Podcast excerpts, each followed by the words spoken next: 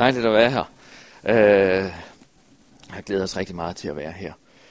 Vi havde en gadefest i går aftes, og da jeg sad med i festudvalget, så kunne jeg ikke gå før end sent. Så beklager, hvis jeg har lidt morgenstemme.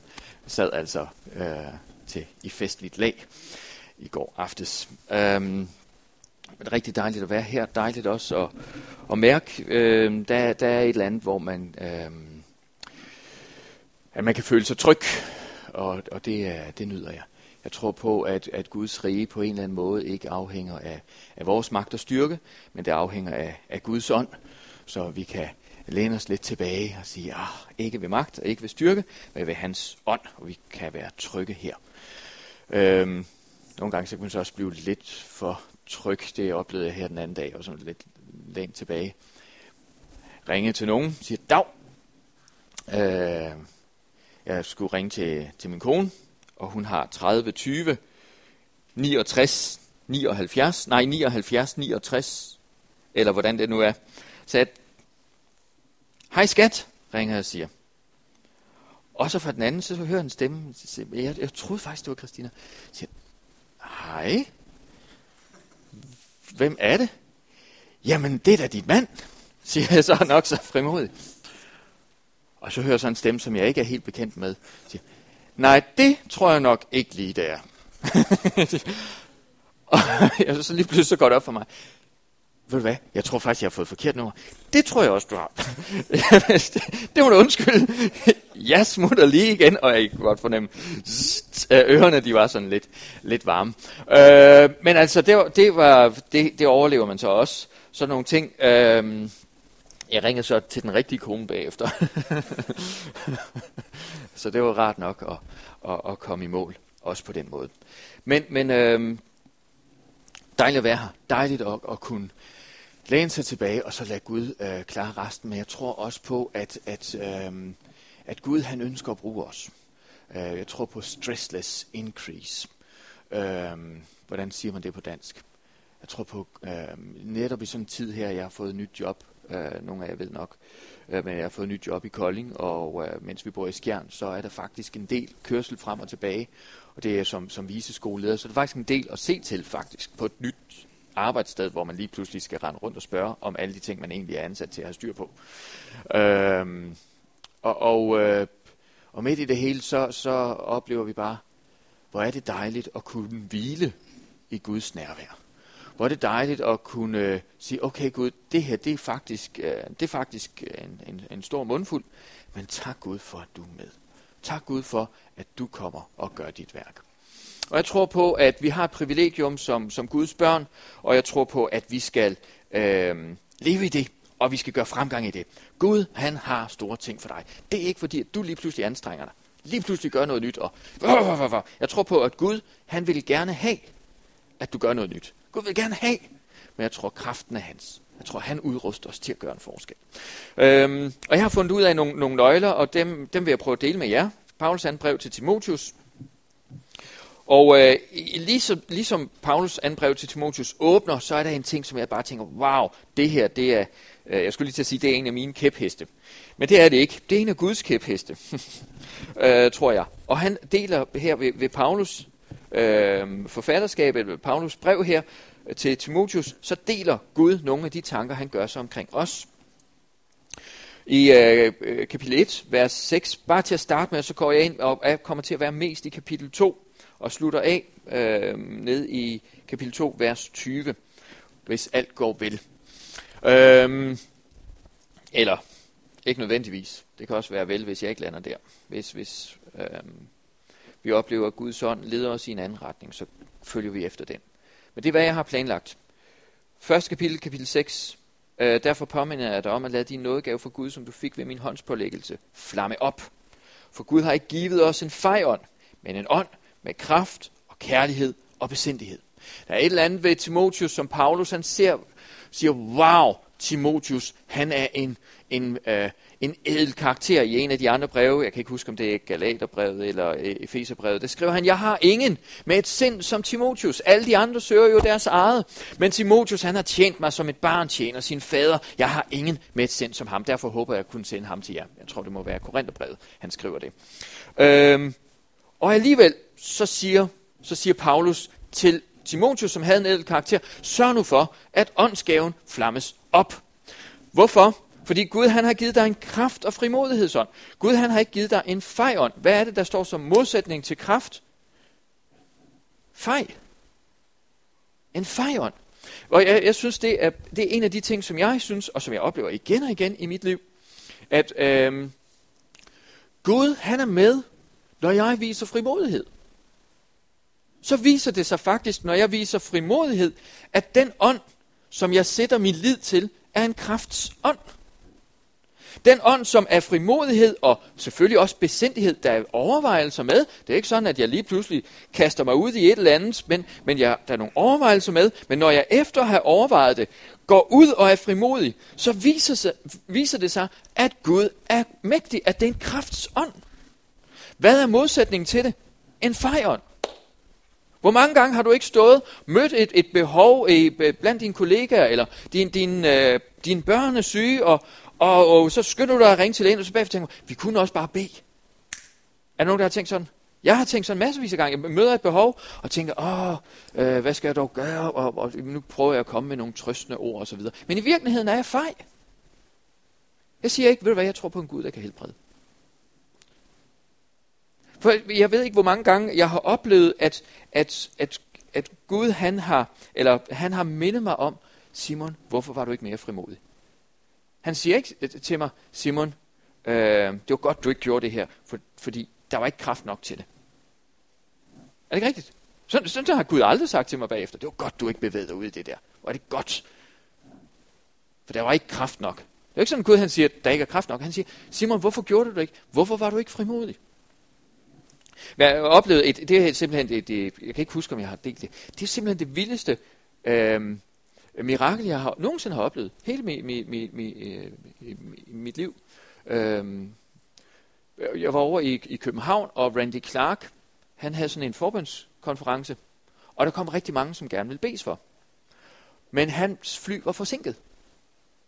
Så, og vi havde en pastorsamling, så dem arrangørerne der, de kom ind og sagde, er der ikke nogen, der kan bede for de syge? Fordi Randy Clark er ikke kommet, og det vælter ind med mennesker, som gerne vil bedes for, men vi har ingen til at bede for dem. Og jeg stod der og tænkte, jeg vil jo egentlig gerne have, at Randy Clark beder for mig. Men hvorfor er det, jeg vil have det?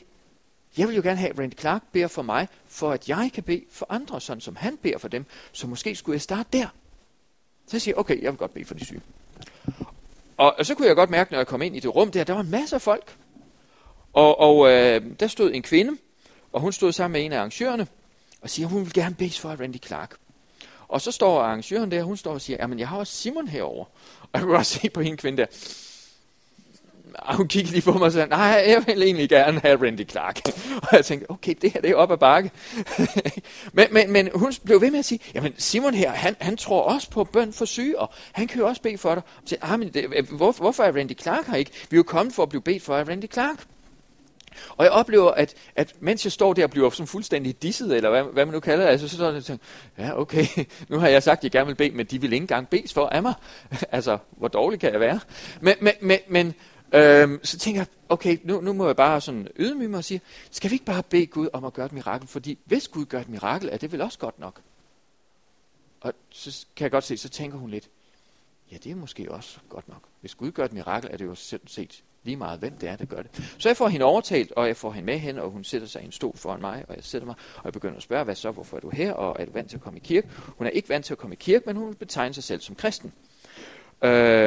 Dem er der i øvrigt rigtig, ja, mange, tusinder danskere, som vil sige, de var kristne, de sætter sig ned til Jesus, men de er fremmede over for kirken. Og det var hun også. Hun siger, hun tror på Gud. Hun anede ikke, at man bad for syge i kirken. Anede ikke. Hun anede ikke, at man bare kunne komme med en sygdom, og så ville folk i kirken bede for en. Det vidste hun ikke. Så sagde jeg, det er jeg ellers ret sikker på, at alle i kirken, det vil sige, det vil de gerne gøre.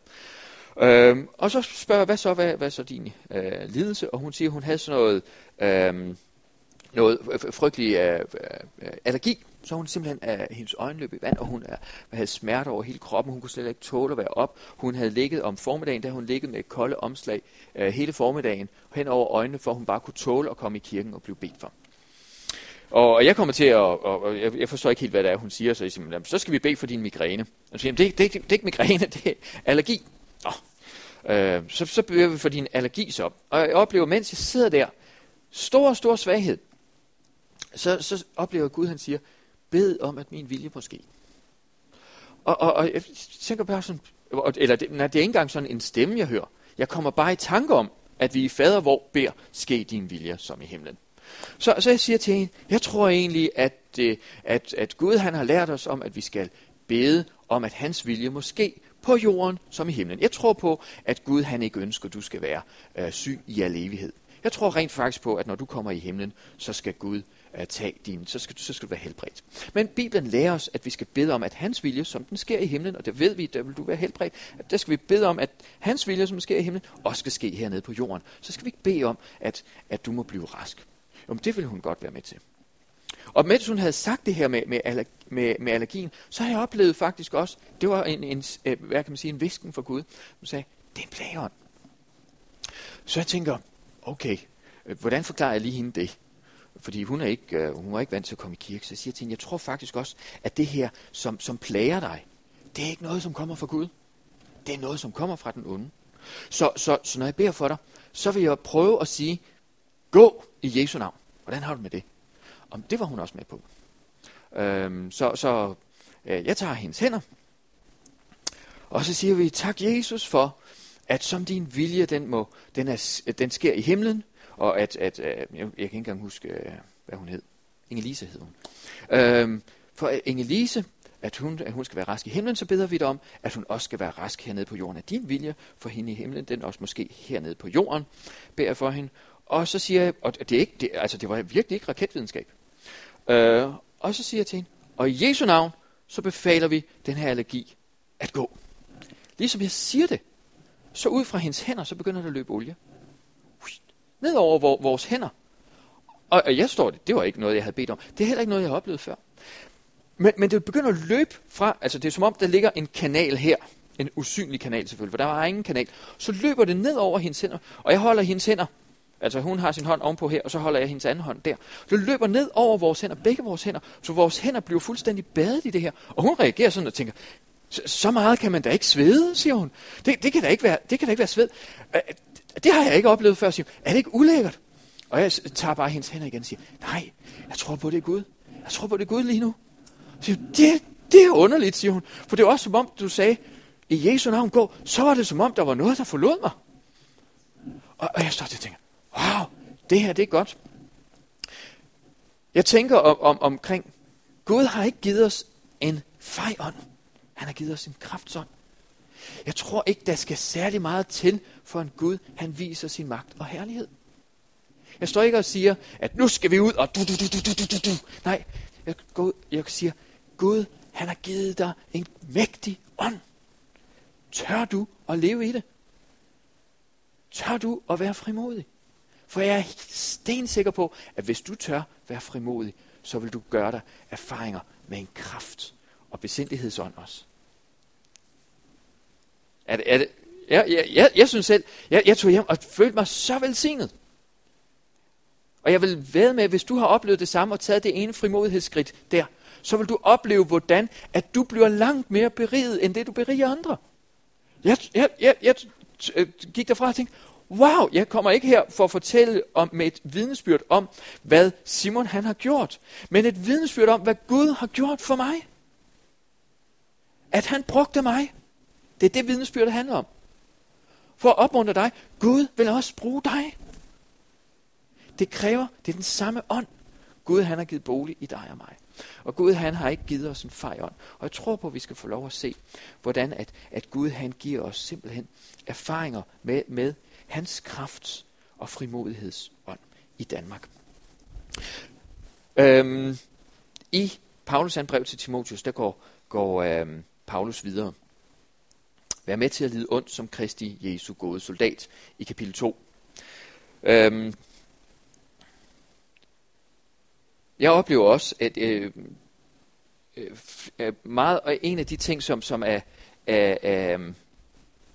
afgørende, når jeg snakker med folk om evangeliet, det er, at man skal turde være parat til at blive gjort til grin. Jeg ved ikke, om I har prøvet det. Man skal turde være parat til at blive gjort til grin. I går aftes, der sidder vi så der, og mange af jer vil nok også vide det, at når ens naboer lige har drukket 1 eller 2 øl, så vil de gerne snakke om religion. Og jeg tager det sådan, det tager jeg stille og roligt, fordi det giver god øvelse. Om ikke andet. Jeg ved godt, mange af dem, de vil ikke huske, hvad vi har snakket om i går. Men jeg kunne alligevel se, at ham, der startede snakken, det kan godt være, at han havde tænkt over nogle ting. Og der var flere, som ikke havde drukket, som sad og lyttede med. Og han begynder, men Simon, er kristendommen ikke bare her, og så om på den anden side af den samme Gud, der har vi så islam. Er det ikke sådan bare i virkeligheden forskellige måder at se det hele på? Jeg tror mange af jer, I har mødt det samme argument, og mødt folk, som tænker om det på den samme måde. Og jeg kan sige, jo, hvis man kiggede på kristendommen som en religion, altså menneskers stræben efter at behage Gud, så tror jeg, at så vil det sådan set være rigtigt nok. Hvis vi går ind og ser, hvad skal en kristen gøre, så vil det ligge modsat. Kristne, de skal elske, og muslimer skal også elske, men bare på en lidt anden måde, ikke? Altså, hvis det handler om de bestræbelser, som kristne skal gøre for, at Gud han ikke skal blive sur på os, så vil jeg tro, at så vil det være lidt af det samme på en eller anden måde. Men problemet er bare, at kristendommen handler ikke om det. Kristendom handler i bund og grund ikke om, hvad mennesker skal gøre, men det handler om, hvad han har gjort. Centralt i kristendommen står, at han gav sit liv, for at vi kunne få liv. Og så kan jeg godt se, nå, tænker han. Fordi hvis kristendommen handlede om, hvad du skulle gøre for at fortjene nåden, så ville nåden ikke være noget. Så ville det være efter fortjeneste. Så centralt i kristendommen står noget. Vis mig nogen anden religion, hvor centralt i deres religion, der står nåden. Ingen anden, fordi alle religioner kan forklare, hvorfor der kommer en dom. Hvorfor mennesker er gået fortabt. Men der er ingen religion, som giver dig frelsen. Ikke som kristendommen, hvor Jesus Kristus har åbenbaret sig selv. Og jeg kan godt se, så blev det stille.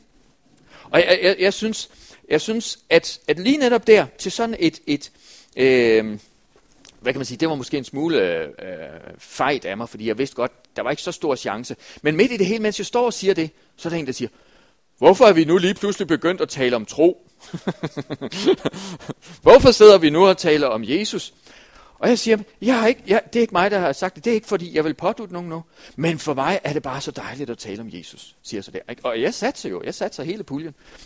Og så er der nogen, der sidder som, jamen jeg har egentlig heller ikke noget imod det. Men jeg tror faktisk også lidt, om du tror heller ikke så meget, vel? Og så videre. Og man skal simpelthen være klar til at satse. Fordi jeg kunne jo godt være, hvad kan man sige, blive gjort til grin for åbent tæppe der. Men jeg tror, at Paulus han siger de her ting her, fordi der er et sats. Der vil altid være et sats. Hvis du vil ind i det, som Gud han har for dig, så må du satse noget. Første, Gud han har givet dig en kraftsånd. Men den kraftsånd, den føles med en frimodighedsånd. Hvis du vil se hans kraftsånd, så må du være frimodig og turde gå ud. For det andet, så må du være med til at lide ondt. Og når jeg så siger, vær med til at lide ondt, så ligger det helt grundlæggende, også i menigheden. Den her må vi også have med ind i menigheden. Gud har ikke kaldt nogen til at svinge pisken i hans menighed. Gud har kaldt nogen til, på samme måde som Jesus, han var ikke kommet for at svinge pisken. Han var kommet for at få pisken. På samme måde så, hvis du vil være noget i Guds menighed, så er du ikke kaldt til at svinge pisken, men du er kaldt til at tage nogle slag, for at andre kan gå fri. Jeg tror i bund og grund, at det er nerven i kristenlivet, at vi er kaldet til at gå ind og tage et slag for nogen. Vi er kaldet til at gå ind og tjene andre mennesker. Vi er ikke kaldet for at svinge pisken. Og det tror jeg ligger helt i nerven.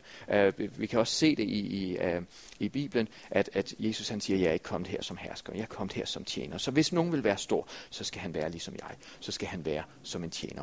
Og det er også det, som Paulus siger til Timotheus. Husk nu, vær klar til at lide ondt. Hvis du vil have taleret i menneskers liv, så skal du være parat til at lide for dem. Så skal du være parat til at løfte dem op. Og det tror jeg er helt centralt i hvis du vil se Guds kraft i dit liv, så må du være klar til at lide ondt. Så må du være klar til at løfte mennesker op. Så står der videre, ingen der går i krig og som vil vinde anerkendelse hos den der værvede ham, lader sig hindre af dagliglivets gøremål. Jeg tror rigtig mange, som har kommet i kirken i rigtig mange år, de har egentlig mere brug for at blive frelst fra magelighed, end de har brug for at blive frelst fra alvorlige synder. Og det er det, der står om her. Jeg tror, jeg ved ikke, altså, hvad kan man sige, det er ikke fordi, at jeg nu begynder at snakke imod fjernsyn og snakke imod alt muligt osv., fordi jeg tror i bund og grund ikke, at der er noget på den måde, som er urent. Men jeg tror, at altså, der kan også være gode programmer i fjernsynet, så det er jo ikke fjernsynet i sig selv. Men hvis fjernsynet og fornøjelser, det afholder dig fra at gøre dit formål, så vil det være bedre, at du ikke havde alle de fornøjelser. Gud har ikke kaldet dig til et liv i jagt efter fornøjelser. Gud har kaldet dig til et formål. Og jeg kan ikke se andet end, at djævlen han bruger lige netop det her dagliglivets gøremål super dygtigt i hans menighed.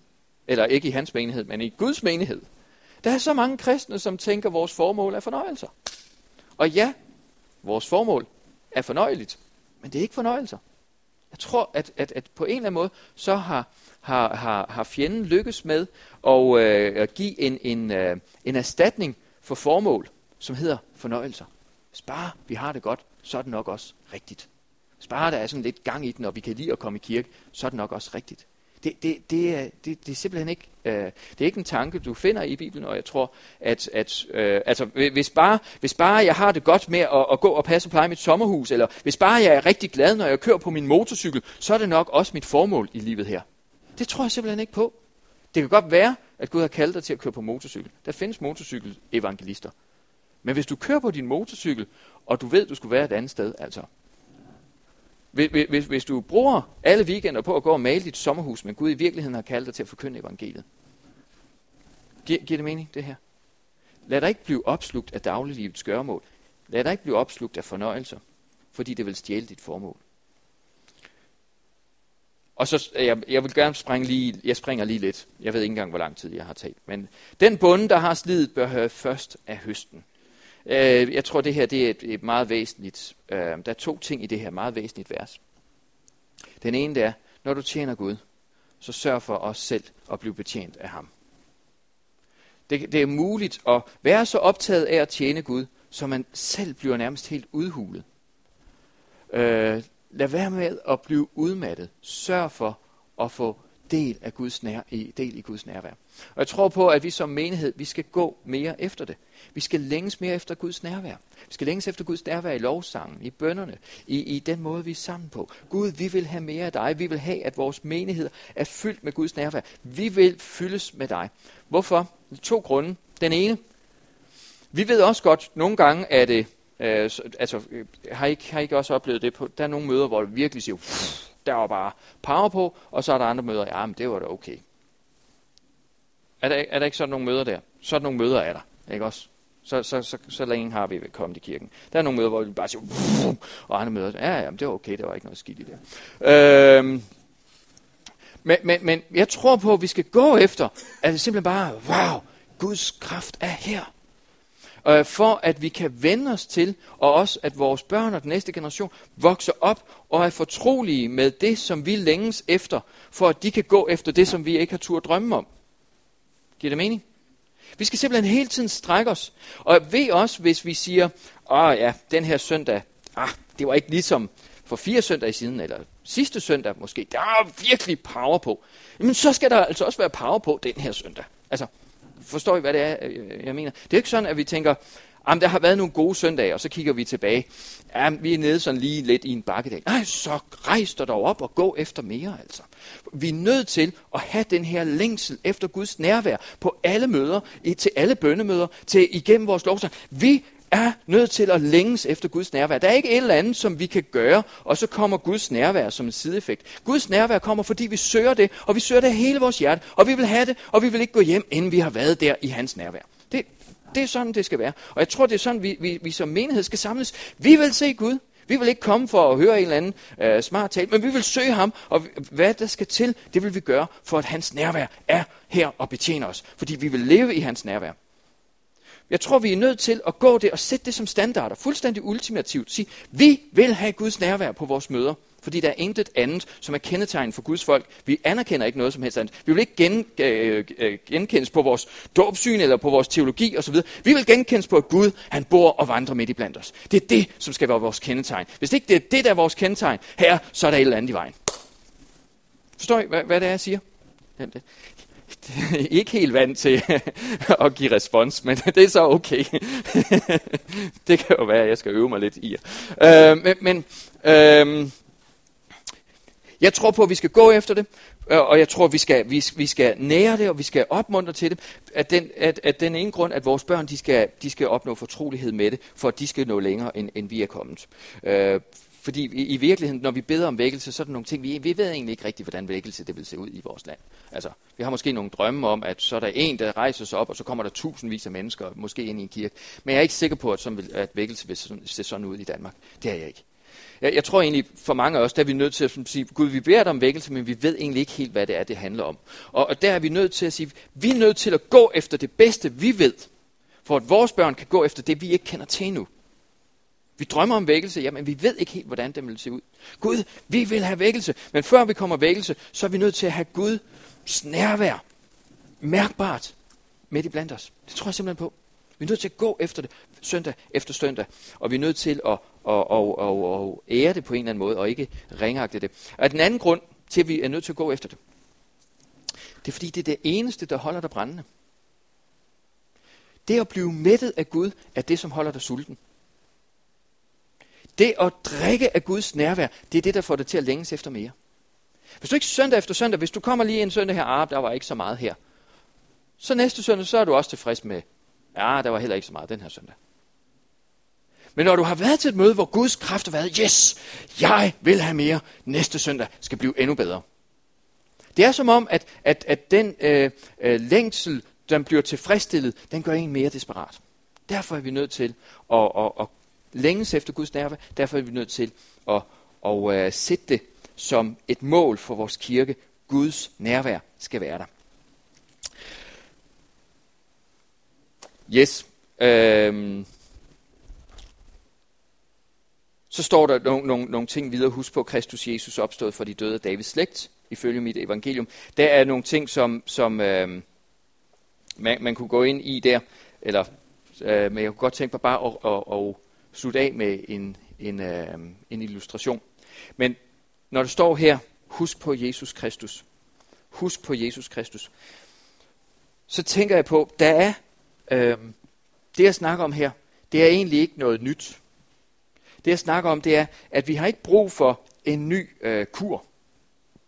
Men vi har brug for at blive fornyet og blive fortrolige igen med det, som vi egentlig blev frelst ved. At Jesus Kristus har givet sit liv for dig og mig. Det er det, som gør hele forskellen. Når jeg sidder og med ham her i går aftes, og han sidder og begynder at snakke om både det ene og det andet, og han begynder også at tale videre. Jeg kan ikke engang huske, hvad det var, han snakkede om. Men hver eneste gang, så siger jeg bare, det er Kristus, der svarer. Det er Kristus, der svarer. Det er Kristus, der svarer. Det er Kristus, der svarer. Fordi det er ved Jesus Kristus, at vi bryder igennem. Det er ved Jesus Kristus, vi er frelst. Det, som har bragt os til frelsen, det er også det, som skaber gennembrud i vores tjeneste. At Jesus Kristus, hans død, blev mit liv. Hvis det ikke er det, hvis det ikke er den, at han... nu ved jeg, hvad det var, han sagde. Hvis det ikke er hans opstandelseskraft, som vi lever ved, så har vi ingen kraft. Det er hans opstandelseskraft, vi lever ved. Fordi det var netop det, han sagde. Han sagde, jamen tror du så, at alle mennesker bliver frelst? Så siger han, det er kun dem, som sætter deres lid til Jesus Kristus, som bliver frelst. Fordi det er kun der, vi ser, at Gud han sætter sin vilje igennem over for døden. Han siger, hertil og ikke længere. Ham her holder du ikke. Jeg rejser ham op. Og når vi tror på, at Gud han kan sætte sin vilje igennem over for døden, så ved vi også, at han kan sætte sin vilje igennem over for os. Så ved vi også, at han kan give os det evige liv. Så Gud han stadfæster lige der. Og jeg siger, jeg tror ikke på, at der er noget andet sted, hvor du kan blive frelst, end lige netop der. Jeg tror ikke på, at der er noget andet sted, hvor du kan håbe på evigt liv, end der, hvor Gud han rejser Jesus Kristus op for de døde. Og så sidder han så og tænker lidt over. Og så siger jeg til ham, men hvad sætter du da din lid til? Og det er et spørgsmål, jeg elsker at spørge rigtig mange danskere. Hvad sætter du din lid til? Din egen gode opførsel, og at du har fortjent at blive frelst? Eller Guds kraft til at frelse, og at Gud han vil vise dig noget? Hele vejen rundt, så sidder folk og tænker, så må det blive Jesus. Så må det blive Jesus. Så må det blive Jesus. For mig at se, så sidder jeg og tænker, wow, hvor har vi brug for som menighed at begynde at være menighed for dem, som ikke er vant til at gå i kirke. For der er rigtig, rigtig mange danskere, som gerne vil Gud, men som simpelthen ikke kan se sig selv komme i en kirke.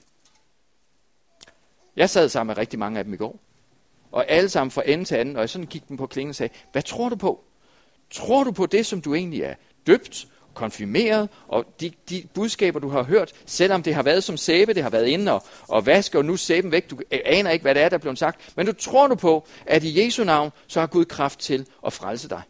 Ja, det tror de på. De tror på, at Gud i Jesu navn har kraft til at frelse dem. Men de aner, de kan ikke se dem selv i en kirke. Og jeg tror på, at der er rigtig, rigtig mange danskere, som vi som menigheder, som Guds folk, vi har brug for at lære at være menighed for dem. Bare sådan, det er egentlig ikke så vigtigt, hvad kan man sige, din menighedspraksis og menighedsstruktur osv. Det, som er centralt, husk på, Jesus Kristus opstod fra de døde. Det er det, som giver dig kraft i tjeneste. Det er det, som giver dig kraft i dit liv. Det er det, som kommer til at forvandle Danmark. Det bliver altså ikke en menighedsstruktur. Det bliver ikke en ny måde at organisere lederskab på osv. osv. Jeg tror på, når vi begynder at huske på Jesus Kristus opstået fra de døde, så vil der begynde at ske nye ting i Danmark. Det er egentlig sådan ganske enkelt, og måske også lidt for provokerende for dig, men jeg tror på, at det er det. Jesus opstået fra de døde har kraft til at forvandle Danmark. Og spørgsmålet er det det, vi forkynder? Er det det, vi husker på? Er det det, der driver os ud på gaden? Fordi hvis det er det, så tror jeg på, at der er kraft til forvandling. Hvis det er en eller anden smart, ny strategi, så tror jeg ikke på, at det holder i længden. Strategier har kommet og gået, men Jesus Kristus er for evigt. Og det er det, som kommer til at forvandle vores land, og jeg tror på, at går vi ud med det, så vil vi se forvandling.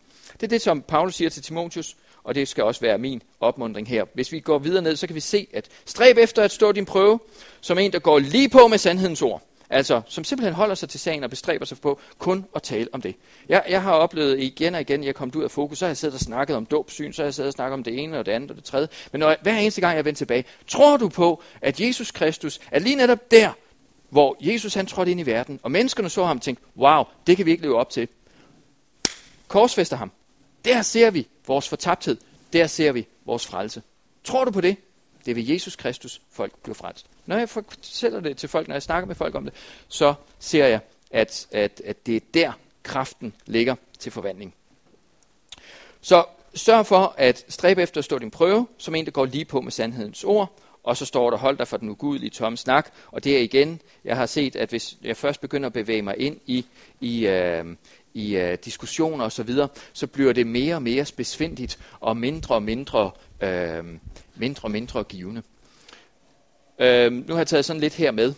Det er bare for, at I ikke skal falde i søvn. Fordi når der er sådan en illustration, som man kender, så plejer man sådan lige at, man kan vide, hvad han vil med det. Det er et lille pædagogisk fif. Men jeg tror også på, at det ikke er et pædagogisk fif alene. Jeg tror på også, at Guds ånd er i det her, og vil tale til jer som menighed.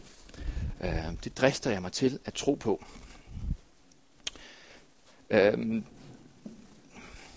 Jeg tror på, at vi som Guds folk, Gud har kaldet os, Gud har fyldt os med sin ånd, og jeg tror på, at Gud kommer ikke til at give ansvaret. Ja, det håber jeg i hvert fald ikke. Gud kommer ikke til at give ansvaret for at gå med evangeliet til Danmark. Det kommer han ikke til at give til burmeserne, eller til dem fra USA, eller tyskerne. Det kan være, der kommer nogen. Men Gud har en plan for Danmark, og den hedder Hans ånd i dig. Den hedder Hans ånd i dig. Og han ønsker at opmuntre dig til at række ud. Han ønsker at sige, jeg har en plan for dit arbejde. Jeg har en plan for din familie. Det er min ånd i dig. En kraft og frimodigheds- og besindighedsånd. Gå nu med frimodighed. Gå nu med besindighed. Og skab forvandling i din familie. Skab forvandling i dit nabolag. Skab forvandling i vores by i Haderslev. Amen. Det er Guds plan. Gud har ikke ændret sin strategi. Det er ikke sådan, han har tænkt. Eller det håber jeg i hvert fald ikke. at han begynder at sende. Noget kunne tyde på, at han faktisk sender mange immigranter til vores land for at nå vores land. Men jeg håber godt nok, at hans menighed, at vi vågner op og siger, yes, vi skal nå Haderslev. Det, som Gud har givet mig, det kan vende op og ned på mine naboers liv. Her har jeg taget sådan lidt forskelligt med. Jeg har taget nogle kar med. I 2. Timotheus brev, der skriver Paulus videre. I et stort hus er der ikke kun redskaber af guld og sølv, men også af træ og ler. Den ene slags er til fin brug, den anden slags til daglig brug. Den, der holder sig fri af det, som jeg her har talt om, bliver et redskab til fin brug, helligt, nyttigt for husets herre, anvendeligt til alt godt arbejde. Jeg har taget nogle forskellige kar med, fordi det, der står om her, Paulus han siger, at der findes forskellige kar. Der findes forskellige kar i et hus. Her bliver der snakket om selvfølgelig om husets herre og i et hus. Det er altså Guds husstand. Guds husstand, det er os. Det vil sige, her bliver der ikke snakket om folk, som ikke kender Gud, men her bliver der snakket om kristne. Der bliver snakket om dig og mig. I en menighed vil der altså være nogen, som bærer budskabet om Gud på forskellige måder. Der vil være nogen, som nu har jeg taget den her med. Der vil være nogen, som kan bringe evangeliet til folk. Som forfriskning. Ej, dejligt. Jeg tager altså også lige lidt. Jeg har simpelthen lige brug for lidt. Jeg tror på, at der er nogen, de kan bringe evangeliet som sådan en forfriskende del. Der er nogle kar til ære også, står der. Jeg har fundet den her nede i kælderen her i morges, og så har jeg shined den fuldstændig op. Og sådan en her, den vil jeg ikke være bange for. Fordi den her, den har jeg pudset og poleret, den ser sådan godt ud. Sådan et kar vil jeg have det okay med at drikke af. Skal lige se. Ja.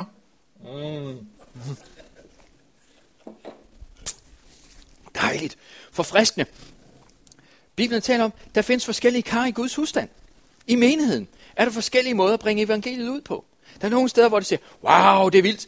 Altså, den her, er der nogen, der har lyst til at prøve at drikke af den? Altså, man får næsten helt lyst til det. Ej, man, hvor vildt, det gad jeg godt at drikke af. Så der er nogen, som bringer evangeliet, så folk får lyst til at drikke. Giver det mening, det jeg siger? Det er det, som Paulus siger til Timotheus. Der er nogen, som bringer evangeliet på en måde, så folk får lyst til at drikke af det. Der er også andre, der er kar til, som ikke er til ære. Her har jeg taget en guldspand. Den her, den er ikke til ære. Altså, den er ikke sådan en udstillingsmodel. Den her, den er til daglig brug. Den er til at tørre ting op ude på toilettet og så videre. Hvad tror I, Ejner han vil sige til, at jeg lige hælder lidt op her? Værsgo, skål, Ejner. Hvordan vil Ejner have det med det? Hvad? Og der står om, i Guds menighed bringes evangeliet ud ved forskellige kar. Kraften er den samme. Vandet er det samme. Der er livgivende kraft i det her vand. Der er livgivende kraft i evangeliet. Du har fået evangeliet. Du har fået en opgave. Bring det ud. Vær frimodig. Giv det til nogen. Men sørg for, når du giver det ud, at du er et kar til ære. At folk rent faktisk har lyst til at drikke det. Lad nu være med at leve dit liv som en guldspand. Giver det mening? Fordi her skal man godt nok være tørstig for at komme og drikke. Jeg har set det gennem mange år. Folk, der kommer ind i kirken, de er godt nok tørstige. Det er som regel kun de meget, meget, meget tørstige, der kommer i kirken i dag. Jeg er bange for, at noget af det har at gøre med den måde, vi serverer det på. Folk har simpelthen ikke lyst til at have det, som kirken har. Fordi der er simpelthen så mange ting, man lige skal overvinde sig selv og tænke, ups, hvad har den været brugt til, og hvad sker der lige, hvis jeg drikker det, bliver jeg syg, og så videre, og så videre. Folk gør sig alle mulige overvejelser, før de kommer ind i kirken her. Er det ikke rigtigt? Vi ved, det som vi har, det er der kraft i. Og vi ved, at mennesker udenfor har brug for det. Men vi har også et ansvar for at servere det på den rigtige måde. Og jeg tror lige netop, mens jeg kørte hertil, så fandt jeg også sådan en her. Den fandt jeg, fordi den tænkte jeg, den her, den må symbolisere menigheden i Haderslev. En rigtig flot karaffel, som kirken, eller som folk i Haderslev har brug for. Mens jeg kørte, og jeg havde egentlig planlagt, når jeg kom herned, så ville jeg gøre den ren. Sådan at den lige virkelig kunne vise menigheden i Haderslev, din frikirke, hvordan den så ud. Mens jeg kørte, så talte Gud til mig, sig til dem, Den her, den har stået på en hylde og blevet ulækker og fedtet. Den er blevet snavset. Ikke fordi det ikke er et kar til ære. Den er flot. Den her, det er en karaffel fra et eller andet sted. Et eller andet. Den er egentlig oprindeligt skabt til ære. Men den har simpelthen stået for længe på bagerste hylde. Den har stået og samlet støv. Den trænger simpelthen til en ordentlig gang vask. Og derfor tog jeg det her med. Nu vasker jeg også gulvet her. Simpelthen for at gøre den her ren. Jeg tror rigtig mange af os, vi har simpelthen igennem alt for mange år, så har vi siddet på bænken. Og vi har siddet og samlet støv. Og vi er simpelthen blevet rustne og fedtede at se på. Og når vi prøver at bevæge os ud med evangeliet, så vil folk tænke, det ser rigtig nok ud, men kunne de ikke lige have øvet sig lidt inden? Kunne de ikke lige have... Og jeg tror simpelthen, giver det mening det, jeg siger? Rigtig mange af os, og jeg tror rigtig mange af jer, I trænger simpelthen til en rigtig god Helligåndens vask, for lige at få shined nogle ting op, altså at begynde at være lidt mere, hvordan kan man sige det?